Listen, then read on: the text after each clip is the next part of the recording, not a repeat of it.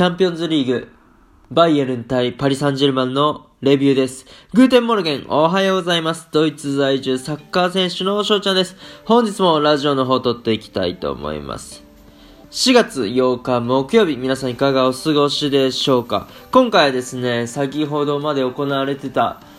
ヨーロッパチャンピオンズリーグ、バイエルン対パリ・サンジェルマンのね、試合のレビュー、感想の方をね、ちょっと、お語っていこうかなと思っております。はい、もう本当についさっき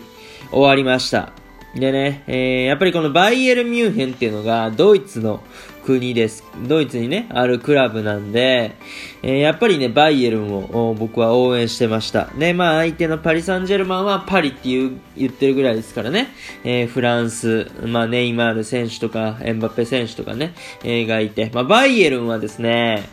あのー、まあレバンドフスキー選手とか、あニアブリ選手とかいるんですけど、そのね、二人が欠場してたんですよね。そう、なんかね、その影響も、もう出ちゃって、結果で言いますと、2対3。ファーストレグは、アウェーのパリ・サンジェルマンが勝利と。このアウェーゴールを3つ取って、しかも勝利するっていうところで、えまあ、非常にパリが、ね、次戦に向けて優位な形になりましたね、これは。うん。で、このレバンドフスキー選手は、セカンドレグも出れなさそうで、ちょっとニャブリ選手はよくわからないんですけども、まあ痛いですね。うん。やっぱりそうするとシュポモティング選手しかいなくなっちゃうんですよね、フォワードが。そう。だからこのレバンドフスキー選手とシュポモティング選手でやりくりしてね、えー、ワントップをどうにかしてたので、えーこれがね、まあ、試合中にずっとフルで使われるってなると、おなんかジョーカー的なね、役割の選手が減ったりするし、うん。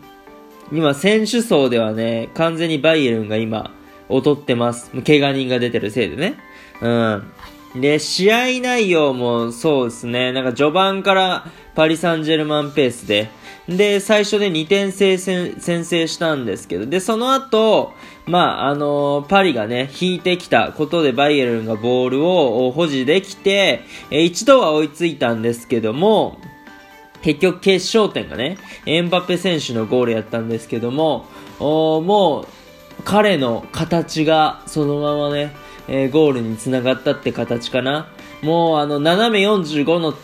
のところからエンバペ選手にボールをね、えー、自由に持たせると、まあ綺麗にゴールが入るよなっていうところで、うん。まあこの試合の MVP はエンバペ選手なんだろうなっていうところです。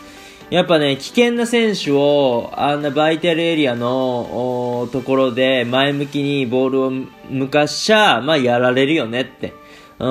もうね、持った瞬間に、あもうまずいって思いましたもんね。うん、まあそれぐらいの、やっぱり素晴らしい選手なんだなっていうのを思い知らされましたね。はい。ってところでね、まあ、この辺でちょっとチャンピオンズリーグのレビューは終わっていくんですけども、まあね、セカンドレグの方もちょっと注目して、えー、いきたいなと思います。まあ、ちょくちょくね、サッカートークもしていくので、またね、よろしければ聞いてください。っていうところでね、4分の方が近づいてまいりましたので、今日はこの辺で終了させていただきたいなと思います。いいなと思ったらフォロー、リアクション、ギフトの方よろしくお願いします。お便りの方でご質問、ご感想とお待ちしておりますので、どしどしご応募ください。今日という日がね、陽気一日になりますように。アイネンシェーネンタークのビスダン。チュース